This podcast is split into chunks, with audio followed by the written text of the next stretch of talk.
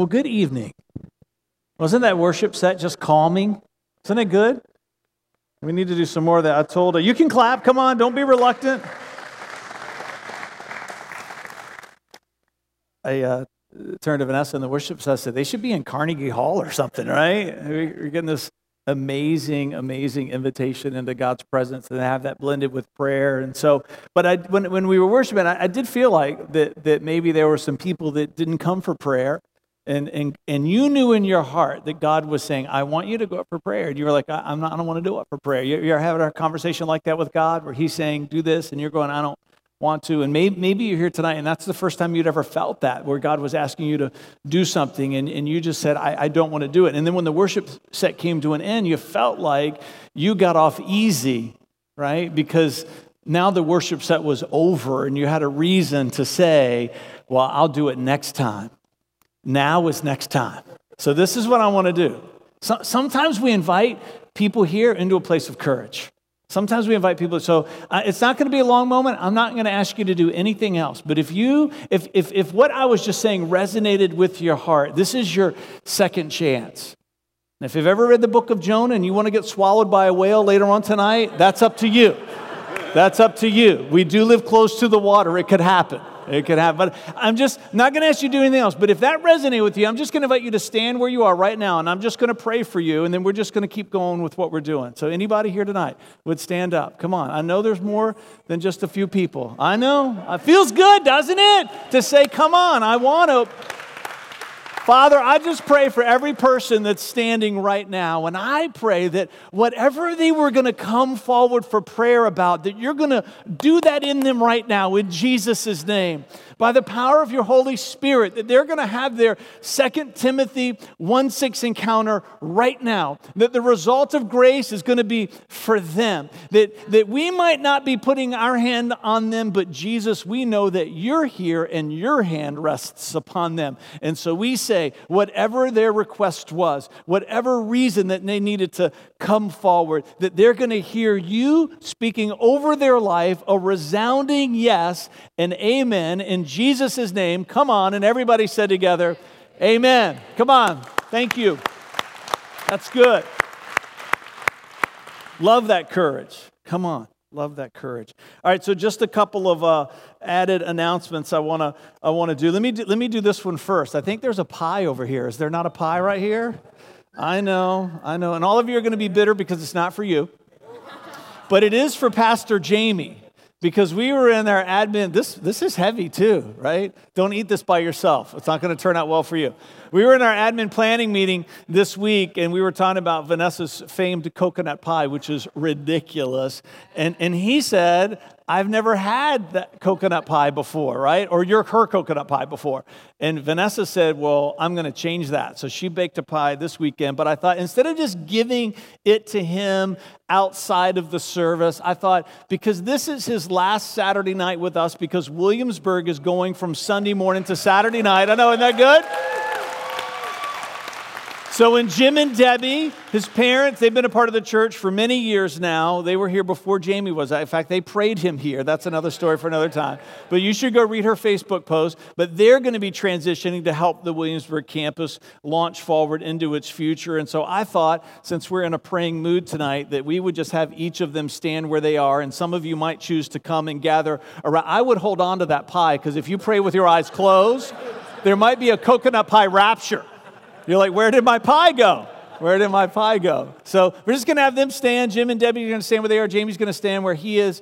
And uh, if you just want to come and gather around them. Father, we thank you for bringing Pastor Jamie here from the Midwest, God. We thank you for divine appointments. And we thank you for Jim and Debbie finding City Life years ago and just all the ministry that's happened in their home through the gifts of hospitality and counseling and teaching. Father, for Jim, just the, the revelation that you've given him of your your word in the baptism classes and membership classes that he's going to be teaching in Williamsburg, God. We, we, we, we thank you, God, for, the, for the, the gift of compassion that you've put into Debbie's life and how she comes alongside women who are hurting and just loves them back to a place of health, God. And I, I thank you for Jamie that he is a self proclaimed nonconformist deconstructionist because I need people like that in my life, God. And, and so we thank you for the gift that he is to this church. We thank you for the leadership that he and Michelle bring to the Williamsburg campus. We thank you for the team that is forming there. We thank you for the new partnership that's happening with Newtown United Methodist Church that's going to start next weekend, God. We thank you for that campus. In Jesus' name, come on, and everybody said, Amen. Come on, you can clap for that.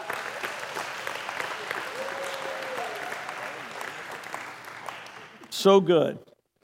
So good. Hey, just a few, few quick things I want to get into uh, tonight's message a little bit. The uprising, you know, is going to be happening on Friday night. So if you've got teenagers or young people that you know, uh, we've got cards that you can give to them. But we bring in a rap artist every year. This place gets filled with hundreds of, of uh, teenagers. You can feel the bass in your chest when you pull in the parking lot. It's fantastic.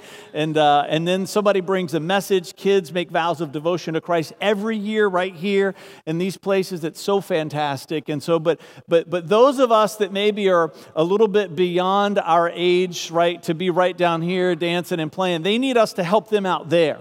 And so, if you've got kids you're bringing, don't just drop them off and leave. Stay. There's a sign up. You can see Pastor Justin, raise your hand, student ministries pastor, soon to be campus pastor for Southside. I know. We're going to be announcing at the uprising who the new student ministry pastor is going to be here in Newport News. And so you might just choose to come just to be on the bleeding edge of information release here at the City Life Church. So we have a welcome weekend that's coming up. So just want to mention that. We try to put throughout the church calendar what we call a welcome weekend where the message is designed to just to tell people about who we are at City Life. And so we normally do it for one weekend. I was going to be talking about vision for the next couple of weeks, but I really felt like God just moved my heart just this week in prayer to do two weekends of welcome weekend. It's not going to be the same message, but take two weeks just to talk about city life. And we'll talk a little bit about vision, but our vision, and I'm going to save that teaching for the beginning of next year about talking to you about having a vision for your life. And so I'm excited that's going to be good. So, anyways, so we've got that coming up the next two weekends. And then what we do, if, if you're thinking about making City Life Church your home, we do something called Discovering City Life. Vanessa, my wife, teaches that. And we do that during the sermon time. And that'll be on 919, 926, and 10.3. So when we get to the sermon time, you'll be dismissed and then into a class classroom, and then we take those three weeks to really talk to you about what it means uh, to belong here. And then the last night we do pizza, and I come in, do question and answer, and it's a great time together. All right, so two, just one more thing, and then I'm going to have Stephanie Birch is going to come and share with us just for a couple of minutes, and then uh, uh, then I'm going to. I know I keep saying that. Then I'm going to get into my message. So, all right, we I want to just a new life group that Vanessa and I are going to be leading with Kelby and Paige. Are Kelby and Paige here? Are they in here? They might not be in here. So Kelby and Paige. Uh, they're out of town. Uh, collegiate athletes that just relocated here. He's got a degree in kinesiology. I'm not even sure what that is, but it sounds really good. So, uh, but we're doing a life group uh, once a month on Sundays at the Lionsgate Bridge at 10 a.m. It'll start the fourth Sunday in September. It'll be the fourth Sunday of the month, and uh, and they're going to talk to us about how to do exercises at home. And and you, as you know from my story, I need that because I don't do a whole lot of that. And so so uh, it's going to be a family friendly time for us to come out together and learn some things about how to be a good steward of our physical body. And so it's called Sunday Tea for teach, educate, and apply. So just want to give you a heads up. You can find that on the website. So, well, if you, this series that we've been in on the Holy Spirit, we've been talking about how the Holy Spirit will speak to you. The Holy Spirit has things that He wants to show you. And, and one of the things that happens when you feel like the Holy Spirit is revealing something to you is that you ask the question, is this for me?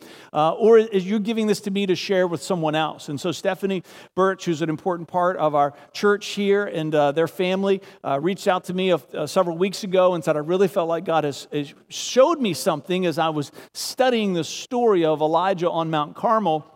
And she said, Do you think this is something that maybe I should share? And so I said, Why don't you take a few minutes and share that with us, especially at the end of our series, because this is part of what we're saying. Does that make sense? That the Holy Spirit wants to speak to you in your own times of study, in your own times of prayer, and then it might be that He's going to give you something that's for the whole church. So, can you give Stephanie Birch a warm City Life welcome as she comes? Are we on here? Good. There you go. Pastor Fred said I had uh, five minutes. Don't be funny or clever. I don't have time. So All right, so, um, and I also can't see that up there, so I'm going to read from my iPad. Um, if you have your Bibles, turn in 1 Kings uh, to 18, 1 Kings 18, 30 through 38, and read along with me. Then Elijah said to all the people, Come near to me. So all the people came near to him, and he repaired the altar of the Lord, which had been torn down. Elijah took 12 stones, according to the number of the tribes of the sons of Jacob, to whom the word of the Lord had come, saying, Israel shall be your name. So with the stones he built an altar in the name of the Lord, and he made a trench around the altar large enough to hold two measures of seed. Then he arranged the wood and cut the ox in pieces and laid it on the wood. And he said, Fill four pitchers with water and pour it on the burnt offering and on the wood. And he said, Do it a second time. And they did it a second time.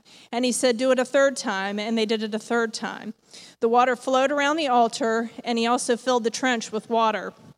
At the time of the offering of the evening sacrifice, Elijah the prophet came near and said, O Lord, the God of Abraham, Isaac, and Israel, today let it be known that you are God in Israel, and that I am your servant, and I have done all these things at your word.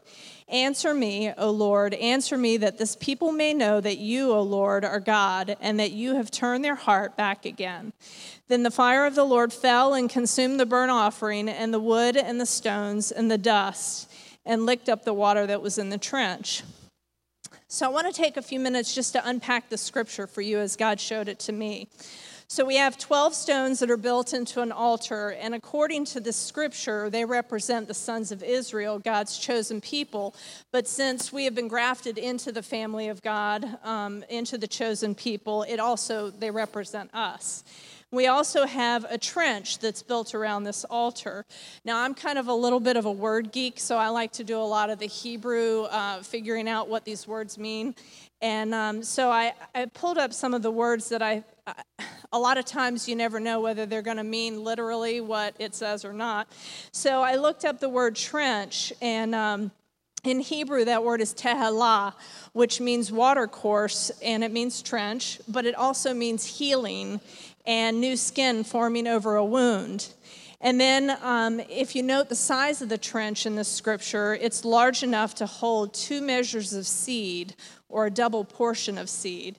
Now, God could have used any particular measurement there. He could have used flour, he could have used grain, but instead, he particularly chose to use the word seed there. And I don't think that's any um, it's not by accident. And then we note that Elijah had them for, fill four pitchers of water and pour it over the altar three times. And again, I don't think it's any coincidence that this equates to 12 pitchers of water, one pitcher for each tribe. Um, we're also told that the water flowed around the altar and filled the trench. Now, the word um, flowed in Hebrew is halach, which means to die or live or manner of life. And then the word filled is malah, which means to be full, to consecrate, or fill the hand. The meaning of these words is critical to the revelation God wants to give us here. So we see that Elijah prays, and the fire falls from heaven and consumes the burnt offering, the wood, the stones that represent God's people, and the dust. And so I pressed into the Holy Spirit about this passage, and I believe this is what God is saying to me and to all of us. It's clear from the scripture that the purpose of God doing that miracle was to turn the people's hearts back to Him. And that is the context through which we need to see that symbolism of the scripture. Remember that the stones represent God's people in the center of the flowing water. God wants us to position ourselves to receive the overflowing water of the Holy Spirit. The meaning of the word flowed and the meaning of the word filled represent how we conduct our lives. And we're to live our lives positioned so that every corner of our lives is lived out of this filling. He also wants us to position ourselves to be consumed by His holy fire. How many of us have heard that news story of the Charleston church that burned down, but the only thing that was left was the steeple? I think that God wants to be the fire that sweeps through our houses and only leaves the things that are precious behind. Remember that um, the fire consumed everything, including the dust. And when you look up the word dust in the Hebrew, that's afar, which is earth, ashes, mortar, rubbish, or debris. And God said to me, How many of us are holding on to earthly things that He's calling us to release? We have debris and rubbish and earth from this life that we're carrying around that we need to let go of. And He wants us to let that holy fire burn that up. And so I was still unclear on the trench and the size of the trench and the fact that there was a double measure of seed, but the seed wasn't there, it was empty. And I actually asked him, What, what does that mean, Lord? And um, he responded to me so quickly that it represents the potential for harvest. Notice that the trench surrounds the altar and it's made of stones that are a representation of the chosen people of God. So when we position ourselves to receive that watering of the Holy Spirit, those around us who are surrounding us get wet too. When we live our lives in a passionate love relationship with Father, Son, and Holy Spirit, we become a conduit through which the Holy Spirit meets others in our sphere of influence, and He allows that healing water to flow into their lives as well. I want you to take a moment, you know, to make this personal and imagine yourself as that living stone, the water of the Spirit pouring into every area of your life, including those parts that you may not have given Him up to this point. Maybe you have. Uh, relationships you're holding back. Maybe it's your money. Maybe it's your chosen profession. Maybe it's old wounds that you're holding on to. And then imagine His holy fire falling on you and burning away those areas in your life, like your fear, your bitterness, your unforgiveness, your earthly idols. Imagine being so full of the Spirit that the water flows from you onto those around you. I think that is the life that God is calling us to have here on earth, and I think that's our Maranatha calling. The takeaway from this isn't just a new revelation from an old story that we haven't heard that we've heard many times before.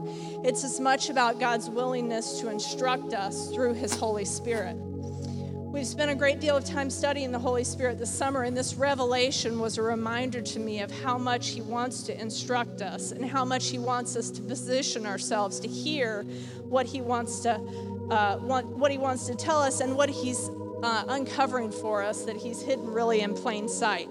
Proverbs 25, 2 says, It's the glory of God to conceal a matter, but it's the glory of kings to search out a matter. As a law enforcement officer, when I see evidence in plain view and I have a legal reason to be there, I can take that item as part of my investigation without having to write a search warrant. The Holy Spirit's always wanting to make our investigations of God's Word and His truths easier by putting it in plain view for us. We have to be diligent, however, to do the investigation. We can't just say oh, it's in plain view and then walk away. So, thank you for allowing me to unpack what uh, the Holy Spirit shared, and I hope it uh, encourages you to begin your own investigation. So good. Come on, wasn't that rich? I know. So good. So good. I just appreciate her too, right? Just willing to make that call and say, This is what I feel like God's speaking to me, and just to create that opportunity that you all could share in that. We probably just need to have her come back for another time and give her like a whole 45 minutes, right? And just take us all the way through that text. It's so rich, so rich.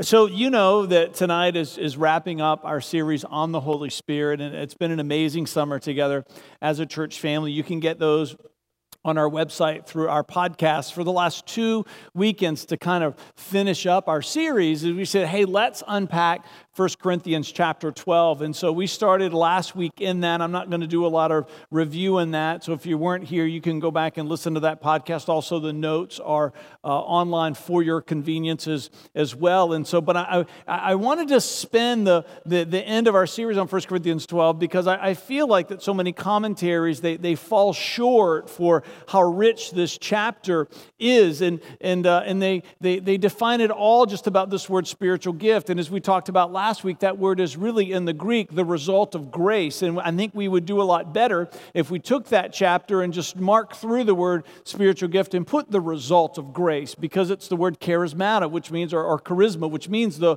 result of grace. And I think once we read it that way, it changes how we see this chapter and what God's trying to say to us. And so last week, I said that, hey, I think Paul's trying to say, and we'll get into the first part of 13. I think if we have time tonight, and if not, we'll put it on the blog and you can get it there. But there's five things that Paul is saying that if you are a devoted follower of Christ and the Holy Spirit lives inside of you, these are some things that should be evident in your life and in your church. And the first one is that we should look together. In those first few verses, what Paul is saying is that he brings some correction. And we read out of the verse of James that, hey, we've got to look into God's word together and say, when you see my life in light of, light of God's word, what do you see? And a person who has the Holy Spirit inside of them wants other people speaking into their lives. Then we talked to, there's a little bit of a transition verse where Paul gives an outline. And then we talked about expecting together. Love Denise Thomason's post on Facebook. Is Denise in here? So Denise is in here. So I have a gift, a Starbucks gift card for Denise up here. She said, I'm waking up today asking the question, God, how are you going to use use me. Come on. It was so good. And so we should expect together, if the Holy Spirit lives inside of us, that He's going to use us. And so I want to just kind of introduce you to these last three. The next one is that, is that we should rely together. We should rely together. So I want to read verses 12 through 17, 1 Corinthians 12. 12 through 17. The human body has many parts, but many parts make up one whole body. So it is with the body of Christ. Some of us are Jews and some are Gentiles and some are slaves and some are free, but we have all been baptized into one body by one spirit and we all share the same spirit.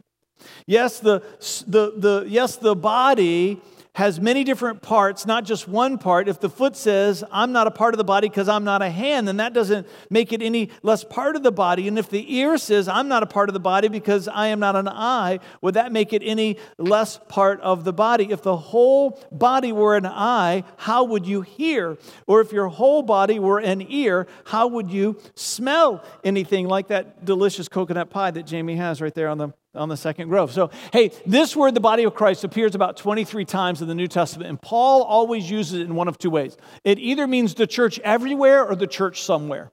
It either means the church everywhere or the church somewhere. And what Paul is saying here to the church, this, these, these very first churches that were ever launched in the world, right? These are all brand new churches some 2,000 years ago. And, and Paul has started these churches. He's writing letters back to these churches, and he's saying, hey, there should be diversity in the church, and diversity should be celebrated. He talks about diversity of ethnicity, he talks about diversity of social standing, he talks about the diversity of, of, of ministries that God has given to you. And he gives this beautiful metaphor of the human body in the sense that we have to rely on each other because what God has given you, you're incomplete unless you're connected to other people.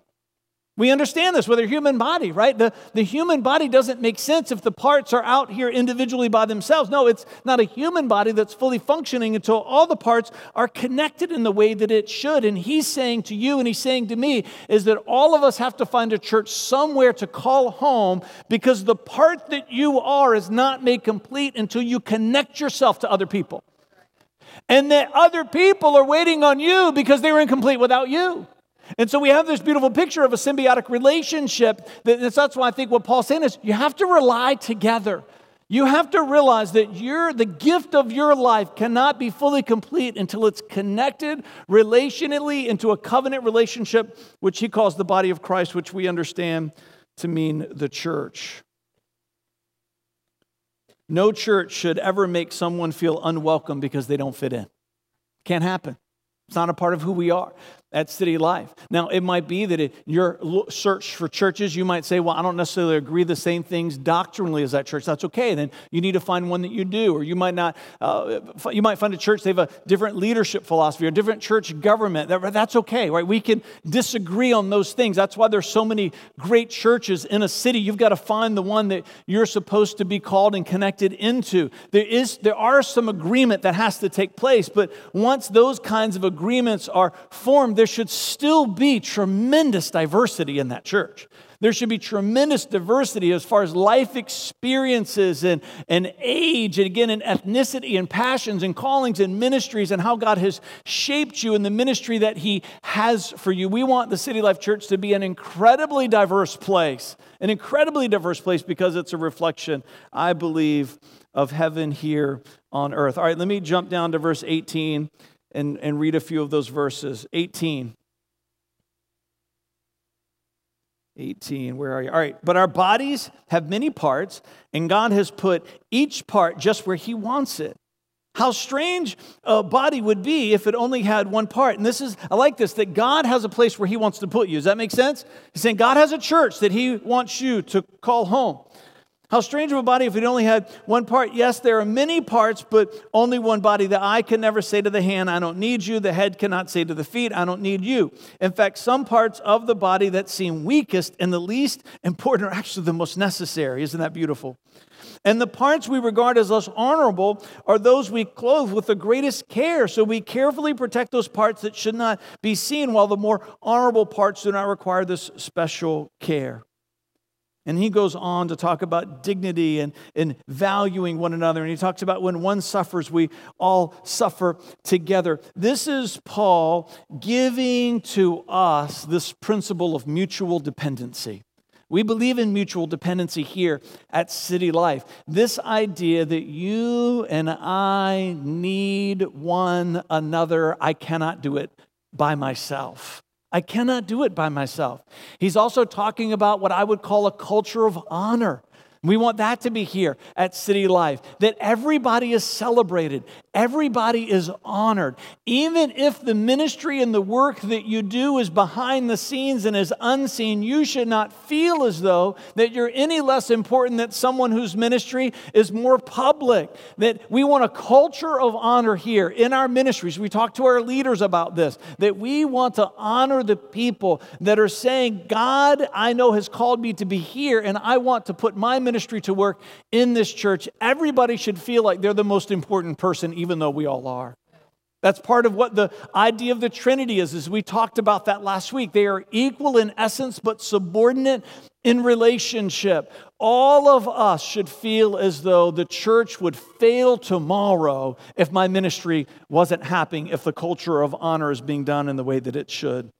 This word for ministry that Paul uses here is the word D I A K O N I A. D I A K O N I A. And it's the Greek word that gives us the word deacon or minister.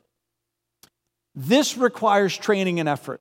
See, he's contrasting the word charismata, the result of grace, that he connects to the word phanerosis, manifestation, that we talked about last week, to now this idea of ministry, right? In his transition, remember, Paul said there are spiritual gifts. He connects that to the Holy Spirit. Then he talks about ministry. He connects that to Jesus, the body of Christ. Then, as we're going to get to in just a minute, he uses the word activity. He connects that to God. And so, right here, he's using this word ministry. Ministry requires effort, it requires training. Listen to this this definition it's a serviceable labor so far as its labor benefits others.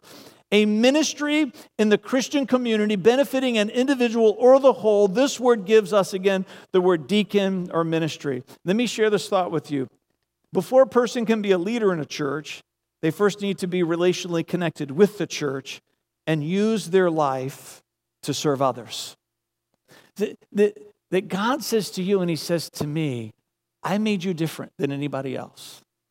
That, you're special, you're unique. There's things that I want to put inside of you, insights that I want to give to you, passions that I want you to have. And then he says, You've got to go out and find the church that I've called you to. That's why I like how Paul is intentional here, saying God has a place for you. And so you might be new here tonight. You might have just moved here to Newport News and you're beginning your journey of searching for a church. And our promise to you is we don't want you to necessarily join this church if this isn't the church church that God's called you to, but we want to help you find the one that you're supposed to be a part of. So you might leave here tonight and say, I don't know, I'm not sure this is the place that I want to be. You should still call, you should still fill out the next step cards and tell us what you're looking for. We'll give you a list of churches to find.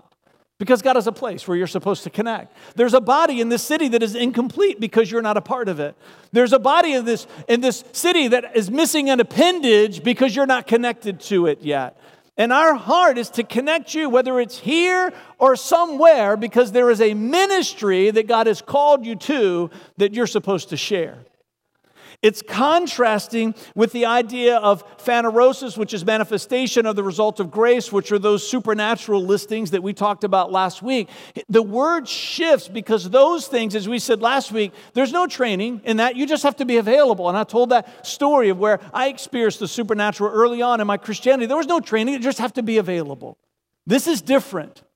If you have a calling to be a musician, it takes work. If you're called to be a vocalist, it takes work. The people that work in the media booth with sound and projection, you have to practice. You have to put your time in. if you're called to be a teacher, like, I don't know, but I think maybe Stephanie Birch has a teaching calling on her life, or maybe we should call her Officer Birch, right? That's what you might have to call her if you find her in your window, all right? Because you were driving too fast in Suffolk. If if you've got a ministry that God's given to you that's teaching or any other thing that you want to list, you, you fill in the blank yourself. God says now you've got to be responsible to develop that gift, to mature that gift. Steve Ruggiero is an amazing leader because he has given his life to the study of leadership. You with me? You, you are responsible to develop and build this gift. God might call you to it, but if it's this word and this idea, then you've got to do your part to make it the best that it can be so you're serving the body that God connects you to at your full potential. We've got to rely together. All right, let's jump to the next one. Now, this is the part where I think so many commentaries they miss it. And I'm not saying that they're wrong, so I'm just sharing mine with you tonight, and you can decide for yourself whether or not you think mine is better. All right, verse, let me, let me jump in with, with verse 28. Here are some of the parts that God has appointed for the church. Now, this word first is important. And I think the word first and the word then is supposed to be the key to the understanding, not the list that follows. And I think that's where commentaries get sideways and then we get confused. First are apostles, and second, prophets, and third are teachers, and then those who do miracles, and those who have the gift of healing, and those who can help others, and those who have the gift of leadership, and those who speak in unknown languages. And he says, Are all apostles? Are all prophets? And are we all teachers? Do we all have the power to do miracles? Verse 30 says, Do we all have the gift of healing? I think Paul here, as he's getting ready to launch into his fifth and final command for the evidence of the presence of the Holy Spirit in our lives and in the church, he says, Hey, we've got to be willing to, to work together. And part of working together is that there has to be structure in the church. There have to be people who have a leadership calling on their life who are allowed to function in a leadership capacity. And the reason I think that this is, well, I feel like my perspective, can we call it that, on this text is the, is the best one is because the word activities. This word activities that appears in verse 6, it's the only time that it's ever used in all of Scripture. It's not used any other time. The Holy Spirit gives Paul this word. Charisma or charismata has been the one that is popularized, but this word, energema, is E N E R G E M A. It has the same suffix as charismata. It means the result of energy. So you're tracking with me? Paul is contrasting these two things. There's a result of grace that happens in our lives that's supernatural, and he connects that to the word phanerosis again, which is manifestation. But then he connects this word, the result of energy. He connects this to God in his transition there earlier in the chapter, because Paul is saying, if, if what I'm talking to you about is happening, it's going to be an active place. It's going to be an active place. If people are saying, let's look together and let's expect together, and supernatural things are happening, and I'm looking forward to maybe some of the stories that are going to come out of people who came forward for prayer tonight and how God did unexplainable things. And He's saying, if you're going to be a church that relies together and people are allowing their lives to be connected and ministry is happening, He's saying that that's a, that's a pretty active place. There's a lot of energy going on there. And so he's coming down the home stretch here and he's saying, hey, unless there is some order or structure, what was supposed to be energy is going to become chaotic. Now, why do we know that? Because if you study 1st and 2nd Corinthians and you read all of them together, you know that's exactly what's happened in this church. This church has lost its focus. This church has lost its direction. It's become a free for all. And so, what Paul is saying here is he's coming down the whole stretch. He uses this word first and second, and then the word then, because he's saying there has to be some directive leaders in the church that are steering this ship in the right direction. And then he says, hey, there's going to be other people. They might have different ministries that they've called to. And then he blends in the mix of these supernatural things that are happening. I think he mixes that in on purpose because he's saying, you got a lot of stuff happening in your church, which is great. But if there aren't some people that are directing this thing, it's going to get sideways. And what was supposed to impact the world is going to get derailed and end up in a ditch. Paul's saying, hey, there's got to be a leadership structure in the church. People that were gifted to leadership and called to lead and are able to make decisions and for insight. We believe about that here at the City Life Church. That's why we have teams of people that are in ministries. And that's what we, we go to our third campus. We've been talking about the creation of what we're calling a regional team. And we get into great details about that in our Discovering City Life. All of those teams have what we call permission giving relationships with each other. I can't. I can't just do what I want here. And at the point I were, then this church is in trouble. When I feel like God's speaking to me, I go to the people that are on that team that I serve with and I get their permission to cast vision and to make decisions. I remember when, when we had a transition with our director of operations, and, and Jamie said, Hey, I think that you should just let me do that. I'll come on. He was part time then, and he said, I'll come on full time and I'll just do both together. And I said, No, I don't think that's going to be a good idea. And I, don't, I don't, I'm not, that doesn't, cause why? Because it didn't fit my paradigm, right? Because I'm, I got structure and plans and strategies and job, this is who I am, right? And so James says, all right, I just want you to pray about it. And so, so I talked to the governance team about it, and then I get a call from Nate Nowatton, who's one of our elders. He said, Fred, you're making a mistake. Making a mistake, right? I don't know about you, but I want a team that works this way together. Are you with me? I don't want a council of advisors who I just run things by. I want a permission given relationship that when I'm wrong, people are going to say I'm wrong. And if I don't have their permission to move forward, then I can't do anything until I have their permission to do it. That's healthy. So Nate said, You're making a mistake here. I said, All right, I trust you people, right? I trust you. And you know what? They were right. It was a mistake. And he's been functioning as our director of operations for more, for more than a year. It's been more than a year. And it's been amazing what's coming out of his life and the ministry that he's brought. And he's going to continue to do that until we're in a place where he can be full time, full time just in Williamsburg. And so it's, it's just, I'm sharing you that story because this is the living out of 1 Corinthians 12 in our church today, 2,000 years later. There have to be people that are making decisions, but then those people that are making decisions, there's got to be a trust because, see, as the church has to rely on each other as a whole, leadership teams have to rely on each other in smaller settings. And I know that God has all those people that serve on those teams with me, that, that, that, that my gift of leading is incomplete without them. I need them connected to my life, and they need me connected to their life. And that's the picture of a healthy church working together, a place of activity and energy, but where there is a leadership structure that just gives this thing the skeleton that it needs. So then Paul shifts. You hear me say this a lot. When these letters were originally written, there were no chapters and verses. And sometimes the chapters and verses serve for us some order to help us understand, but sometimes I think they cloud some of what we're supposed to gather. See, so when Paul wrote this letter, he didn't stop at, at the end of chapter 12, verse 31, like it says in my Bible, and then start a new page in chapter 13, verse 1, which people set that apart as the love chapter. This is a continuation of what he's just been talking about.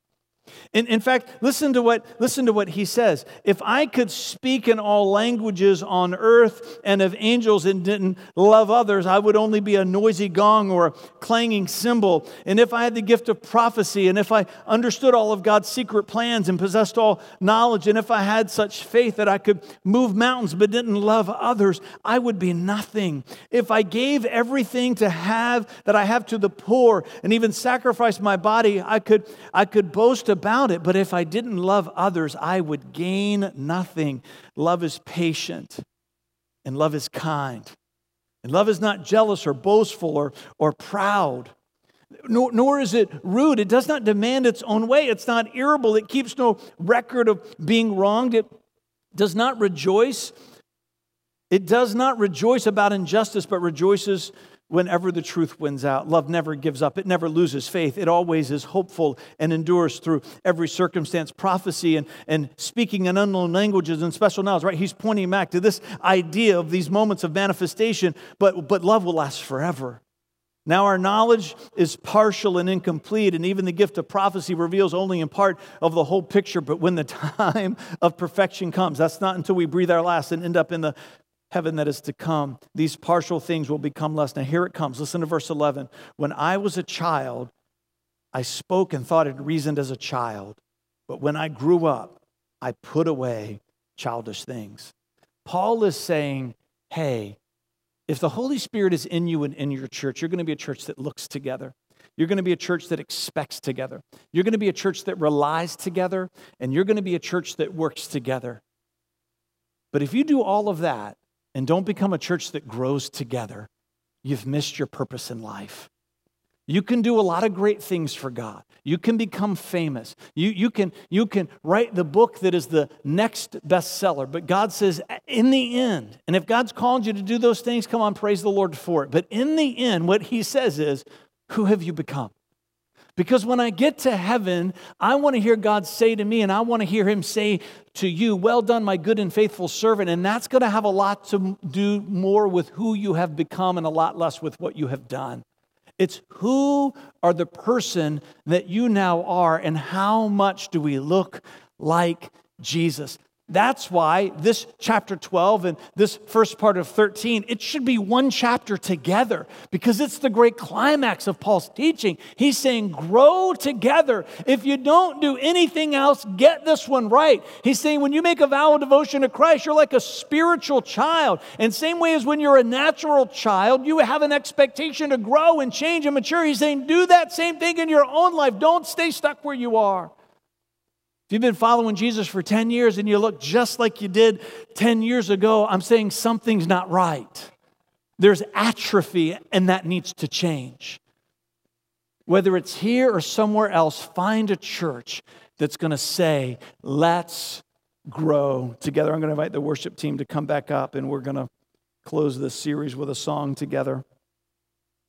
We have 24 virtues that we teach here at City Life. It's part of our discipleship model of the 1, the 6, the 12, and the 24. We talk about that at length also in our Discovering City Life. But let, I just want you to hear these 24 virtues that we believe is the portrait of who Christ is that we're all striving to attain believing, gentle, merciful, kind, selfless, patient, humble, hopeful, self controlled, truthful, honorable, and hospitable, authentic, content, loving, wise, peaceful, faithful, principled, meek, fervent, joyful, persevering, and forgiving. That's who God wants us to become because that's who our Savior is. And in this church, in this church, we're, we're, we're going to miss it sometimes together as a church family because none of us are perfect. None of us are perfect. But can we just commit together that that when it's all said and done and we get to the end, let's let be the times where we've missed it. Let that, let's let that be the exception. And let's be a people that comes together and says, Where I have failed, let forgiveness and grace and humility reign.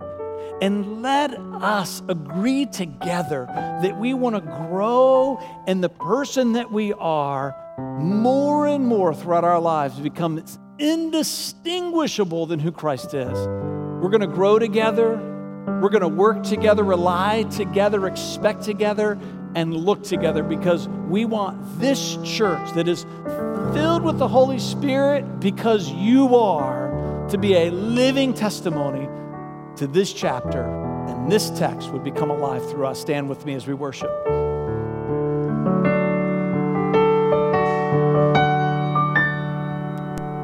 Holy Spirit break us, come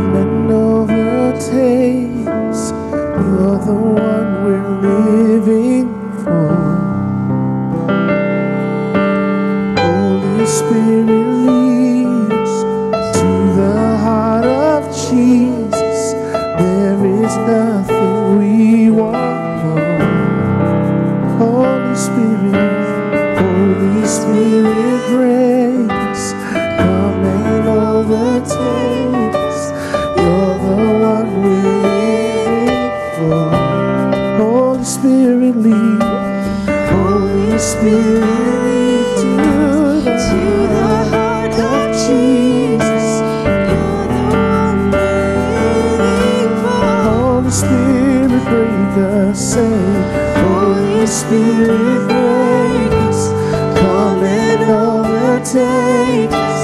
You're the one we're living. Holy Spirit, lead us. Holy Spirit, to the heart. To the heart of there is nothing. There is nothing we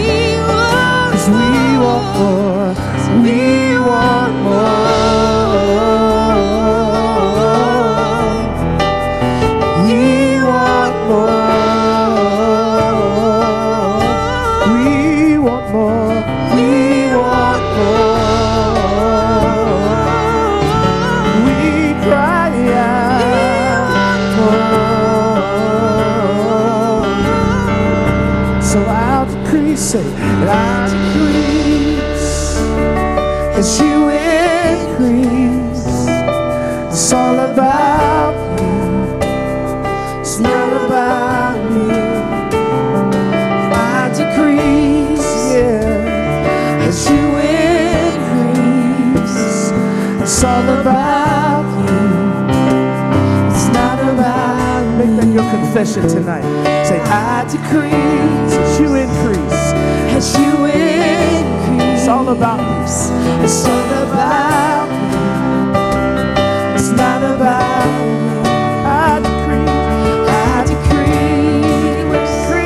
As you increase. It's all about me. It's all about you. It's not about me. It's all about you.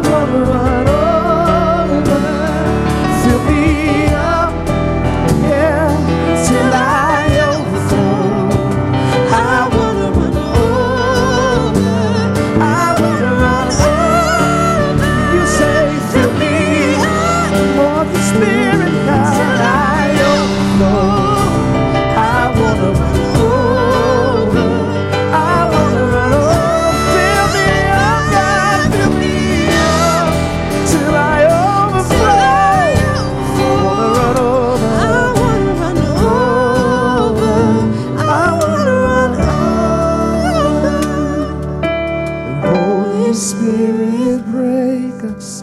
Come and overtake us. You're the one we live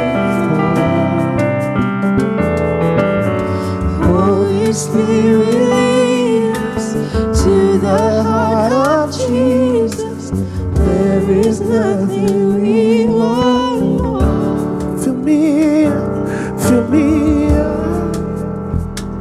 until I overflow. I wanna